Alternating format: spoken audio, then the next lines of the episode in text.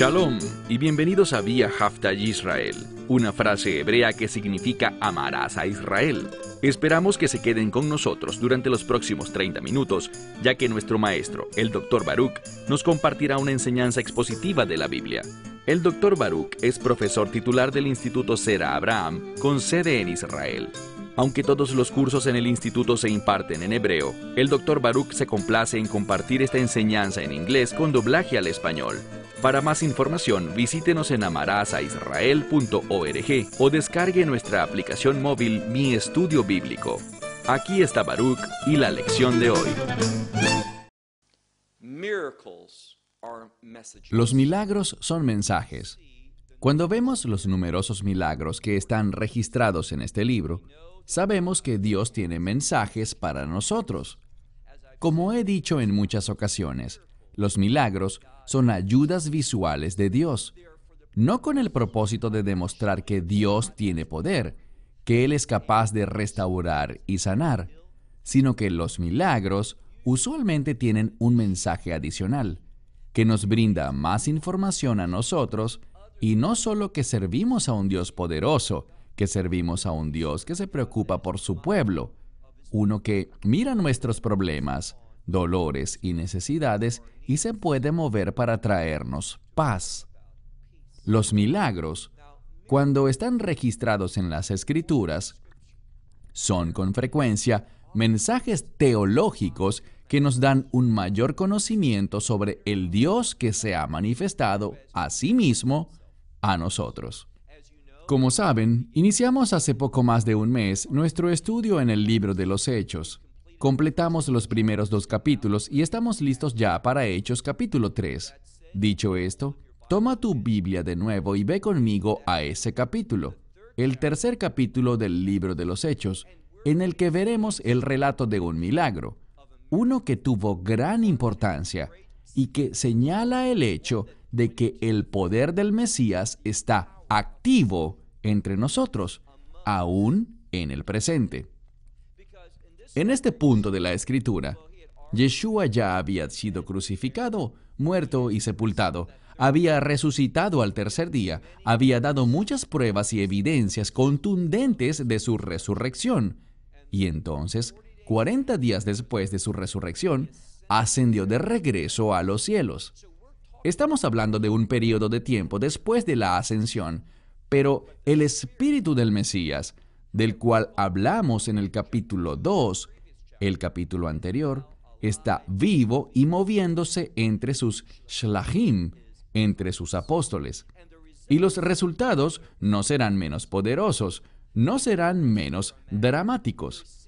Estamos viendo el ministerio del Mesías continuar a través de la obra de los apóstoles, y hacia allá vamos en el libro de los Hechos vamos a ver que los apóstoles continúan la obra del Mesías y que el resultado de esta obra, de lo que empezó hace dos mil años atrás, continúa hoy día entre los siervos de Dios de la era moderna.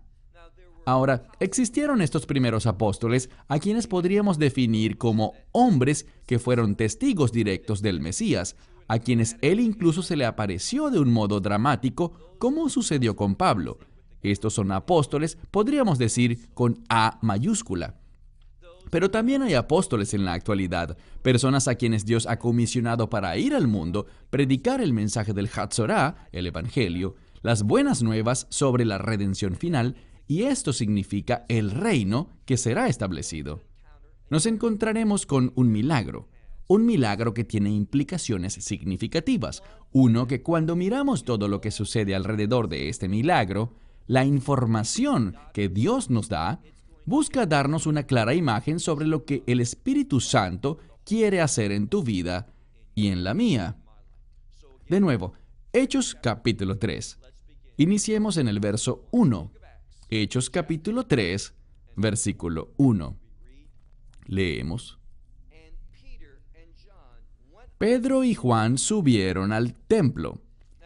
Estos hombres eran de Galilea pero se habían quedado en Jerusalén. Ellos no regresaron a casa después de este poderoso derramamiento del Espíritu del Mesías en Ha HaShavuot, el día de Pentecostés. Ellos sabían que sus vidas serían cambiadas por siempre. Y déjame decirte, si tú eres un creyente, si has sido lleno con el Espíritu Santo, Él habita en ti, el Espíritu de Dios, y tu vida no será la misma. Experimentarás un proceso de cambio continuo en tu vida. Lo que antes era importante para ti, ahora probablemente no lo será. Y cosas que tú no imaginabas que te agradarían, que desearías, que te apasionarían, cosas que serán instrumentos de gozo, estas cosas serán el fundamento de tu vida. ¿Qué dice la Escritura? Que cuando estás en el Mesías, he aquí, todas las cosas son hechas nuevas. Y una de las formas como podemos entender lo nuevo es como algo diferente. Cuando tú eres lleno del Espíritu de Dios, por la fe a través del mensaje del Evangelio, cuando lo confiesas y lo crees en tu corazón, se iniciará un proceso de cambio, un cambio dramático. Pedro y Juan no regresaron a Galilea, se quedaron allí. ¿Y qué los vemos hacer? Mira de nuevo el verso 1. Dice, Pedro y Juan subieron al templo. Así que ellos eran parte de aquellos que hacían de la oración una prioridad en su vida. No estoy seguro si ellos tenían esta costumbre antes de su encuentro con Yeshua, pero ciertamente lo que la escritura nos dice es que había una consistencia en su vida de oración. Y noten que lo hacían dentro de la mayor comunidad judía. No se separaron de esta comunidad, sino que estaban muy presentes dentro de ella. Subieron al templo y noten lo que dice. A la hora de la oración. ¿De qué oración hablamos? Si sigues leyendo, descubrirás que es la hora novena. Esto nos dice algo. Sabemos a qué oración específica se referían. En el judaísmo, en un día típico existen tres momentos para la oración. Lo sabemos, es bíblico, porque si miramos el libro de Daniel, te darás cuenta de que Daniel también oraba tres veces al día. Shaharit en la mañana, Arvid en la noche y en la mitad del día. Esta es la hora novena que es aproximadamente a las 3 de la tarde. Se desarrolla la oración de la tarde llamada Minja. Una de las maneras como podemos entender la palabra Minja, porque es una palabra única. La oración de la mañana se llama Shaharit, que significa mañana. La oración de la noche se llama Arvid, que significa noche. Pero la oración del mediodía o de la tarde es llamada Minja, que no significa tarde, sino que significa regalo. ¿Y por qué será? Lo que un rabino te diría sobre la oración es esto. Es fácil orar la oración del shaharit, porque es lo primero que haces en el día. No haces nada más hasta que completas esta oración. Entonces siempre la terminas. Y la oración de la noche, bueno, es breve, la haces al final del día y por lo tanto la haces antes de irte a dormir y es una de las últimas cosas que haces. Esta también es fácil de hacer, pero es esta mintja, esta oración de la tarde, en la que tienes que interrumpir tu día. Y por esto es que se llama mintja, porque mintja, en este contexto, puede significar regalo, como matiná en hebreo. Es una oración importante y es vista como una ofrenda especial, un regalo para Dios, en el que interrumpes tu día con el fin de alabar a Dios, de honrarle, de llenarlo de alabanzas. Esta es la oración para la que ellos subieron al templo ese día. Dice la hora novena y la razón de esto es que el 9, de acuerdo con la Biblia, y cuando yo les doy los mensajes de los números, no me estoy basando en la tradición, me baso en lo que vemos dentro del texto. Y el número 9 nos habla de consecuencias, resultados. Entonces, ya que dice que es la hora novena, podemos esperar que algo pase, que haya un resultado. ¿Qué estaban haciendo? Estaban orando. Y lo que la escritura nos dice es que deberíamos esperar un resultado de esta oración. Y veremos cuál será ese resultado dentro de breves instantes. Mira de nuevo. Pedro y Juan subieron al templo para orar. Era el tiempo de orar, la hora novena, y he aquí que estaba cierto hombre allí. Noten que dice, que era colos, que significa lisiado, y era lisiado desde el vientre de su madre. ¿Qué sabemos al respecto? Bien, este hombre nunca había caminado. No era que él perdió su habilidad de caminar, sino que nunca fue capaz de hacerlo. Les compartiré algo, producto de lo que comentábamos al inicio de esta lección, y es lo siguiente. Los milagros son ayudas visuales, tienen un mensaje para nosotros, y este hombre en su condición natural, del modo en el que nació, era incapaz de caminar. La mayoría de ustedes sabrá que caminar es un término importante en el judaísmo. Esto es cierto aún en el Nuevo Testamento, por ejemplo, en Colosenses y en muchos otros lugares. Me gusta el verso de Colosenses 2.6 que dice, De la manera que han recibido al Mesías Yeshua, caminen en él. Caminar nos habla de un estilo de vida. Cuando dice que este hombre era inválido, que no podía caminar, ¿sabes lo que significa? Que él no tenía un estilo de vida apropiado ante Dios, que le agradara a él. Él no podía caminar, es decir, no podía vivir fielmente ante Dios. Y la razón era que había nacido en esa condición. ¿Qué nos comunica con esto la escritura?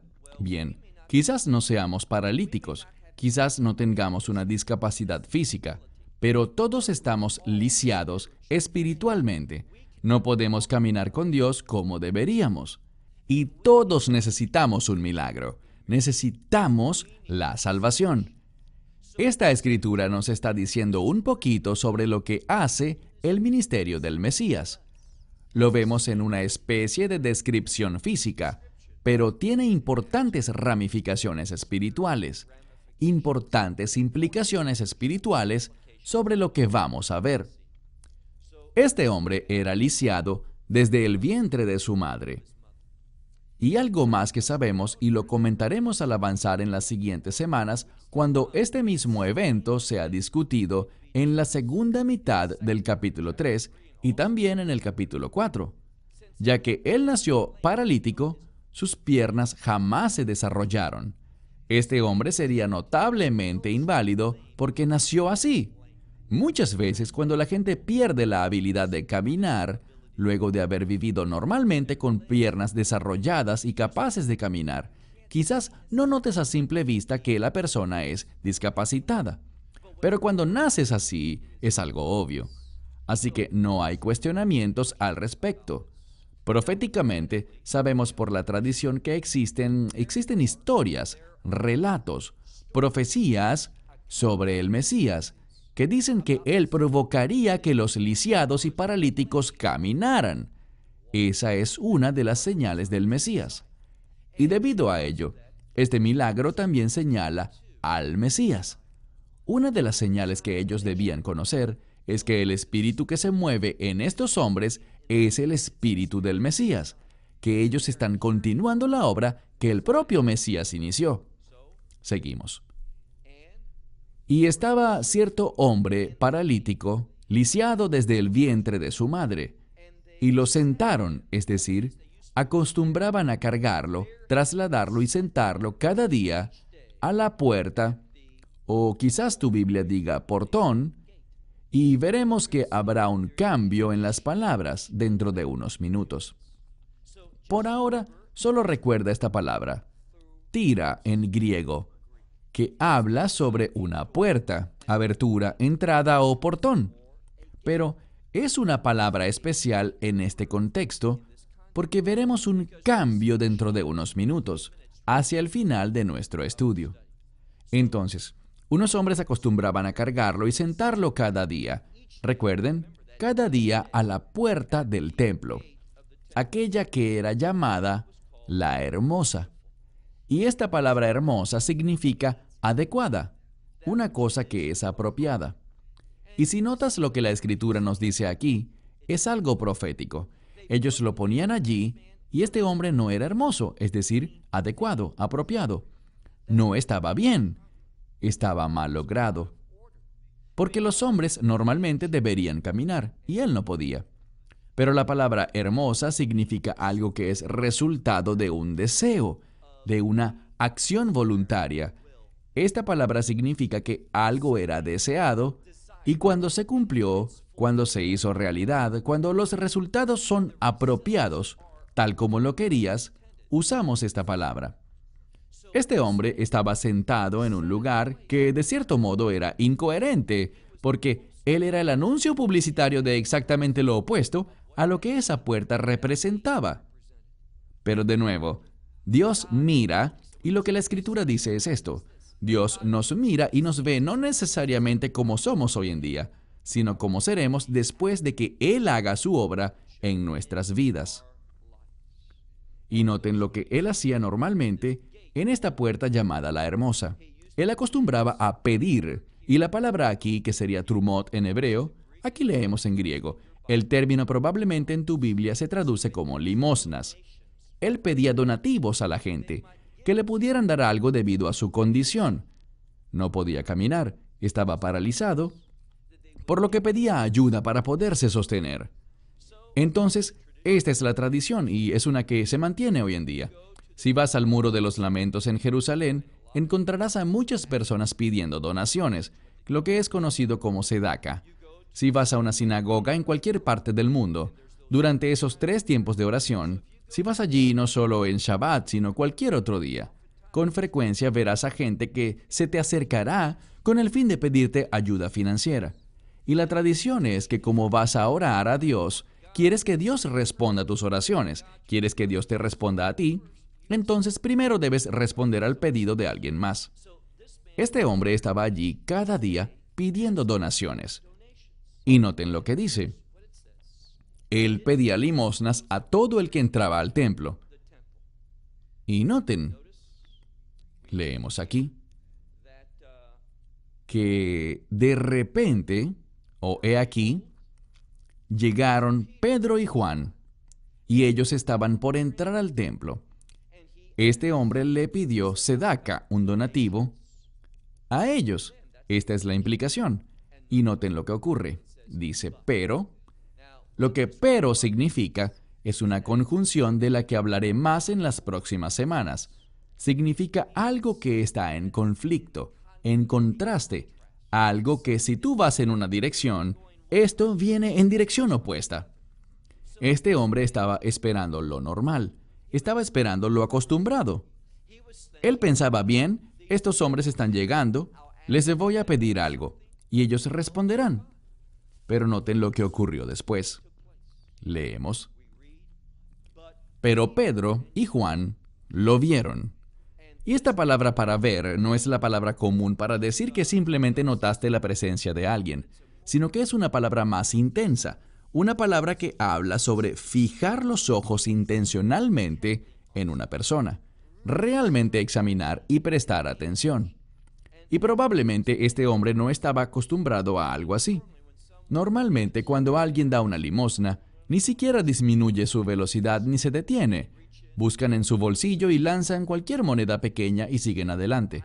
No hacen contacto visual, no tienen conversaciones, nada. Solo lanzan algo y siguen adelante. Realmente no quieren establecer ningún tipo de contacto con esta persona. Pero este no fue el caso con Pedro y Juan. Ellos miraron, ellos fijaron sus ojos con toda intención sobre él. Y dice que Pedro habló y que dijo, míranos. Insisto, esto es algo que quizás él jamás había escuchado de las personas que entraban al templo a orar. Que ellas se detuviesen y dijeran, tú, míranos. ¿Por qué hicieron esto? Bien, Pedro y Juan fijaron sus ojos sobre él y ellos querían que él también hiciera lo mismo. Y la razón de esto es que ellos querían revelar la verdad. Verás, no puedes recibir la verdad de Dios si no estás prestando verdaderamente atención. Entonces dicen, míranos. Y es una palabra diferente, no es la de fijar los ojos en algo con cuidado o con intención, sino simplemente, míranos. Y él les prestó atención a ellos, esperando. Nada ha cambiado hasta ahora. Es decir, es una situación bastante atípica. Él no está acostumbrado a que la gente le hable o le diga míranos, pero él simplemente espera que ellos le den algo Él espera recibir algo de ellos. Es lo que nos dice el texto. Pasemos ahora al verso 6. Y Pedro dijo, plata y oro. Bien, eso justamente es lo que él esperaba. Él esperaba algún tipo de ayuda material. Algo con lo que él pudiera ir y comprar comida, quizás pagar la renta, comprar una prenda de vestir, ayudar a su familia, si tuviera una. Cualquier cosa, él necesitaba una ayuda económica. Pero Pedro le dijo, plata y oro yo no tengo, no traigo conmigo. Pero, dice, lo que tengo, esto, y es enfático, lo que tengo, esto, a ti, te lo doy. Pedro y Juan sí le darán algo al hombre, y le darán lo que poseían. ¿Y qué era lo que poseían? Aquí está la clave. Es el poder de la reconciliación. El poder reconciliarse con Dios. Para lograr esta reconciliación, también en este contexto, presupone que una persona que se reconcilia con Dios caminará con Dios, es decir, vivirá para Dios. Así que te pregunto, si tú has recibido el Evangelio, espiritualmente te has reconciliado con Dios. Pero, ¿te estás comportando adecuadamente? En otras palabras, ¿estás cumpliendo las expectativas divinas? ¿Te estás sometiendo, obedeciendo, viviendo para Dios? ¿Tu estilo de vida refleja esta reconciliación? Entonces, ¿qué dice Pedro? Mira de nuevo. Plata y oro no tengo. Literalmente, no traigo conmigo. Pero lo que tengo, esto a ti doy. Y noten lo que dice. En el nombre de Yeshua, el Mesías de Nazaret. Bien. Aquí veremos un énfasis en una palabra importante. Y esta es la palabra nombre. El nombre es vital. Veremos en esta lección y en los dos siguientes estudios que este relato se alargará por un par de semanas más y en él se destaca el énfasis sobre el nombre de Yeshua. ¿Por qué razón? Porque en ningún otro nombre hay salvación. En ningún otro. No basta con decir, yo creo que existe un Mesías redentor. Hay personas que creen, pero no basta creer solo en el concepto de un Mesías, un redentor, sin conocer su nombre, Yeshua o Jesus o Jesús, cualquiera sea el idioma que hables. El idioma no es lo importante, lo importante es que conozcamos y asociemos este nombre con el Mesías. Y este nombre significa salvación o Salvador. Entonces, si tú no conoces ese nombre, no tienes la salvación. No hay nadie que haya sido salvo que no haya clamado con un entendimiento adecuado, con la intención correcta, el nombre de Yeshua, Jesus o Jesús, cualquiera sea el idioma que hables. El énfasis es este. Mira de nuevo el verso 6. Dice, plata y oro no tengo, pero lo que tengo, esto te lo doy. Y dice, en el nombre de Yeshua, el Mesías de Nazaret, levántate y camina. Él dice, levántate, pero también es una palabra que tiene que ver con resurrección. Y esta palabra, como he dicho anteriormente, la resurrección es el reino. Así que cuando dice levántate y camina, la intención aquí es vive una vida de reino. Es un llamado a cambiar. Y vamos a ver en las próximas semanas que este hombre atravesó numerosos cambios. Y esto iniciará hoy de inmediato porque dice, levántate y camina. Y noten lo que relata la escritura. Y tomándole por su mano derecha. Bien, esto debería recalcar lo que ya hemos comentado. Este hombre que nació paralítico nunca ha podido caminar en toda su vida. Sus piernas, quiero decir, levántate. Él lo intentaba, pero sus piernas estaban deformes, eran todas torcidas. Así que Pedro lo toma con su mano derecha y empieza a ayudarlo. Y la intención del texto implica que sus piernas fueron restauradas. Por lo que fue capaz, sigue leyendo, lo tomó con su mano derecha. ¿Y qué ocurrió? Dice que de inmediato, inmediatamente él fue fortalecido. Y este término está en pasivo, es decir, que algo más causó que fuese fortalecido. No fue algo que ocurrió naturalmente o por sí mismo, sino que fue por Dios. Por eso es que dice, en el nombre de Yeshua de Nazaret. Sus pies fueron fortalecidos y sus tobillos también. Y noten lo que hizo en el versículo 8. Y saltando, se puso en pie y caminó. Si prestas mucha atención al texto, dirá una y otra vez, en muchas ocasiones, señalará que este hombre caminó. Caminó. Este es el énfasis del texto. Y una vez más, uno de los objetivos de nuestra organización es ayudar a la gente a entender el contexto bíblico. Nosotros decimos el contexto judío de las escrituras, pero lo que realmente queremos decir es el contexto bíblico. Pero este contexto fue dado culturalmente primero al pueblo judío. Y se suponía que ellos tomasen esta verdad cultural, lo que Dios les instruyó cuando ordenó a su pueblo construir una nueva comunidad y levantar una cultura basada en la palabra de Dios. Se suponía que Israel demostrara esto, compartiera esto y enseñara esto. En eso consiste aquello de ser luz a las naciones. Todo este énfasis en caminar tiene que ver con el estilo de vida. Entonces, él se levantó, se puso en pie, alabando a Dios.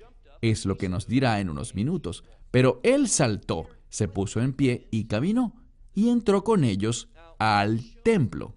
Lo que esto muestra es una respuesta adecuada. Él recibió la sanidad, recibió restauración, él fue puesto de vuelta en el plan original de Dios para el cual él lo había diseñado. Bien, lo mismo puede decirse de nosotros. Este milagro hace una especie de paralelo con nuestra experiencia espiritual. Nosotros éramos espiritualmente discapacitados. No podíamos caminar con Dios, así que Él nos sanó.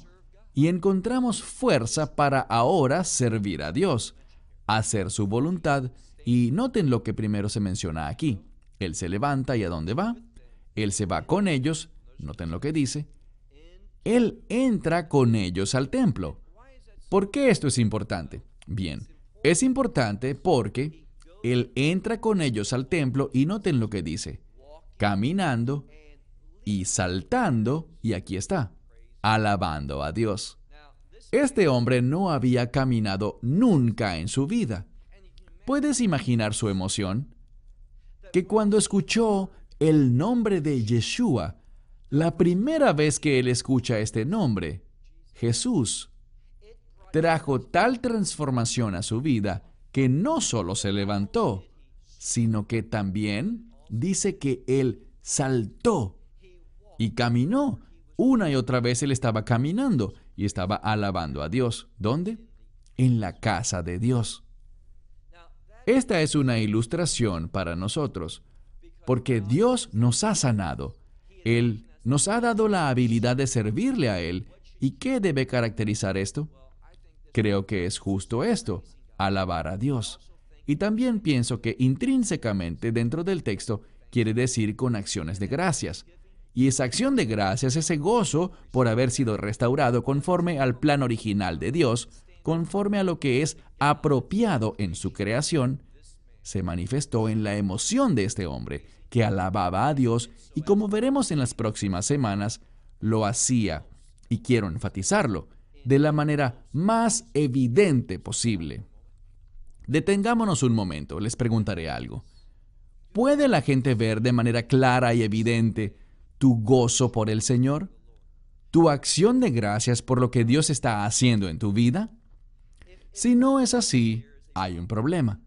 Este hombre es un ejemplo, un ejemplo divino, una ilustración de lo que nosotros deberíamos estar haciendo, Y esto es declarar notablemente nuestra alabanza y acción de gracias por el cambio que Dios está trayendo a nuestra vida.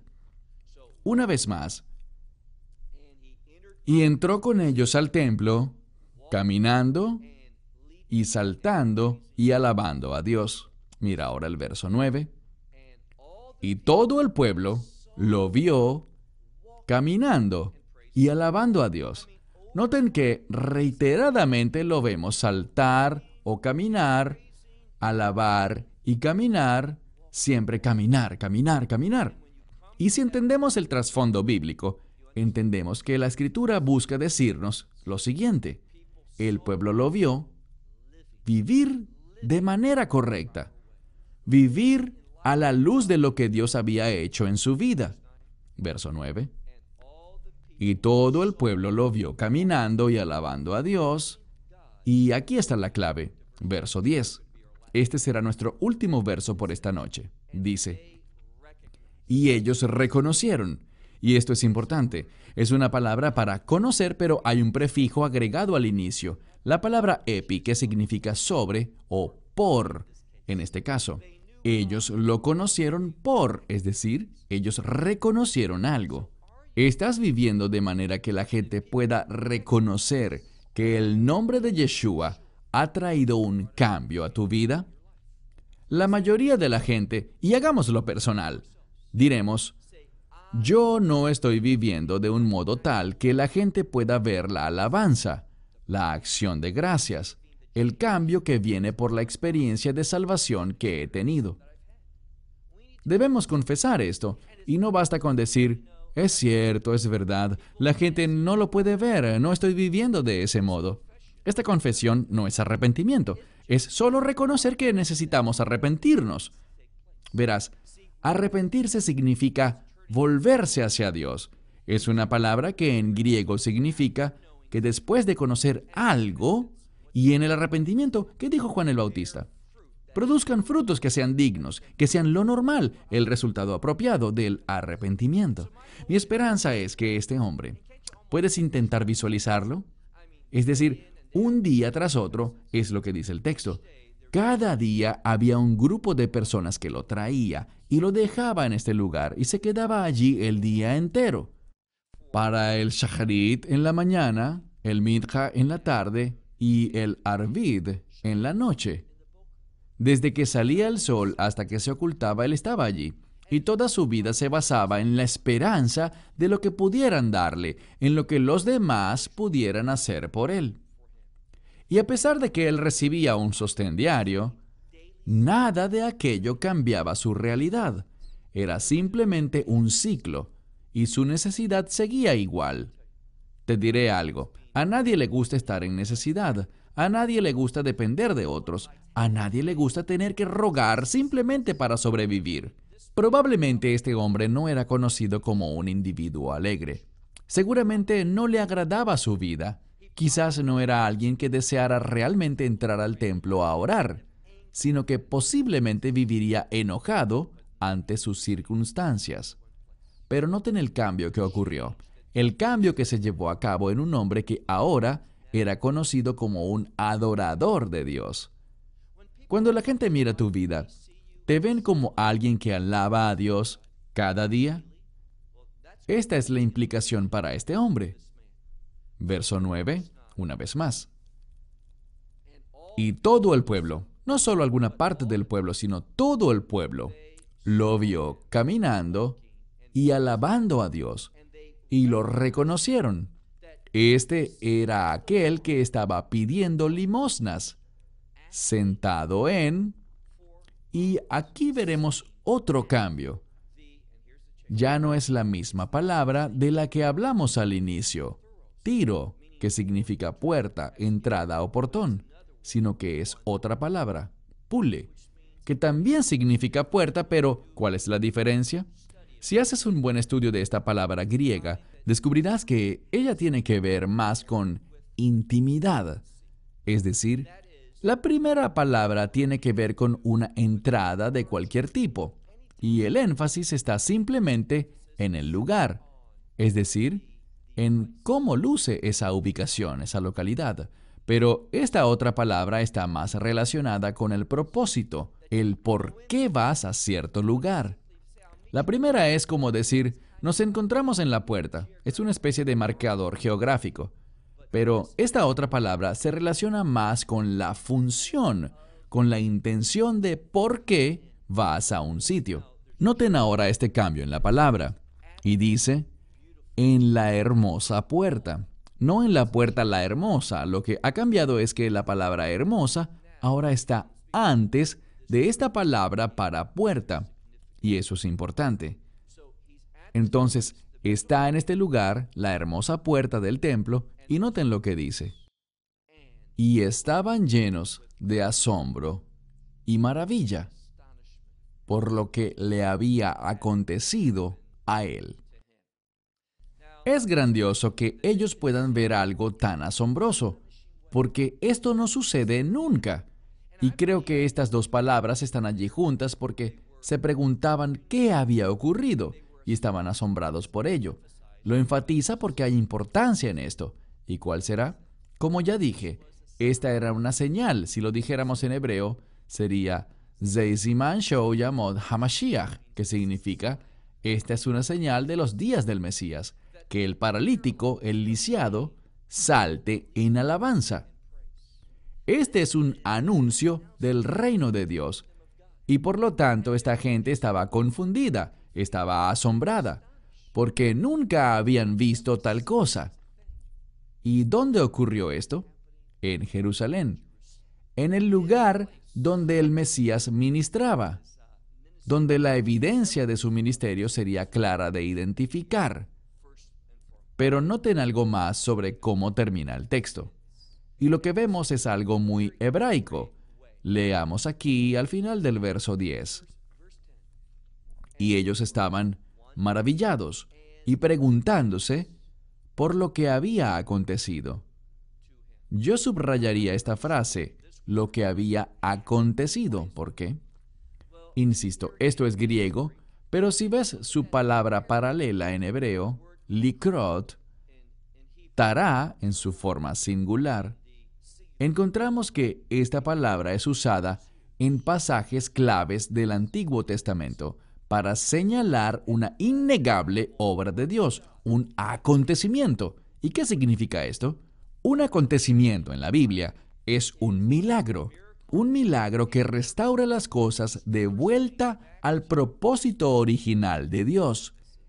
Y esto es lo que este pasaje está diciendo, que el ministerio del Mesías todavía está con nosotros.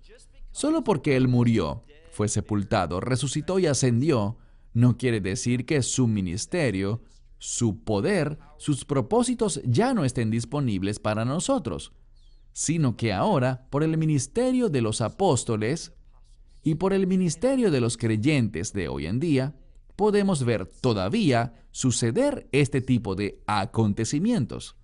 Y el resultado de estos acontecimientos debería ser alabanza y un cambio de estilo de vida. Así que te pregunto, ¿qué está haciendo en tu vida el Espíritu de Dios? ¿Qué cambios, qué eventos están sucediendo en tu vida? ¿Qué cosas están pasando con el fin de traerte hacia los propósitos de Dios? Y cuando estás viviendo y caminando en los propósitos de Dios, dos cosas van a ser evidentes. ¿Cuáles son? Una es la gloria de Dios. La gente va a ver la presencia de Dios en tu situación. ¿Y qué más habrá? Habrán alabanzas. Habrá una evidencia de que Dios está entre nosotros. Y por lo tanto la adoración estará presente. De cualquier modo, estamos viviendo en un tiempo muy significativo que Dios añada bendiciones a este estudio. Y todos decimos, amén. Esperamos que te hayas edificado con el mensaje de hoy y lo compartas con otros. Te invitamos a seguir nuestros estudios cada semana por este canal y por el portal de YouTube de Amarás a Israel. También puedes descargar nuestra aplicación móvil gratuita Mi Estudio Bíblico. Finalmente, para obtener más información sobre nosotros, visita nuestra web amarazaisrael.org, donde encontrarás otras conferencias de Baruch en audio, video y texto. Hasta el próximo programa. Que el Señor te bendiga en Yeshua Hamashiach, Jesús el Mesías, mientras caminas con él. Shalom desde Israel.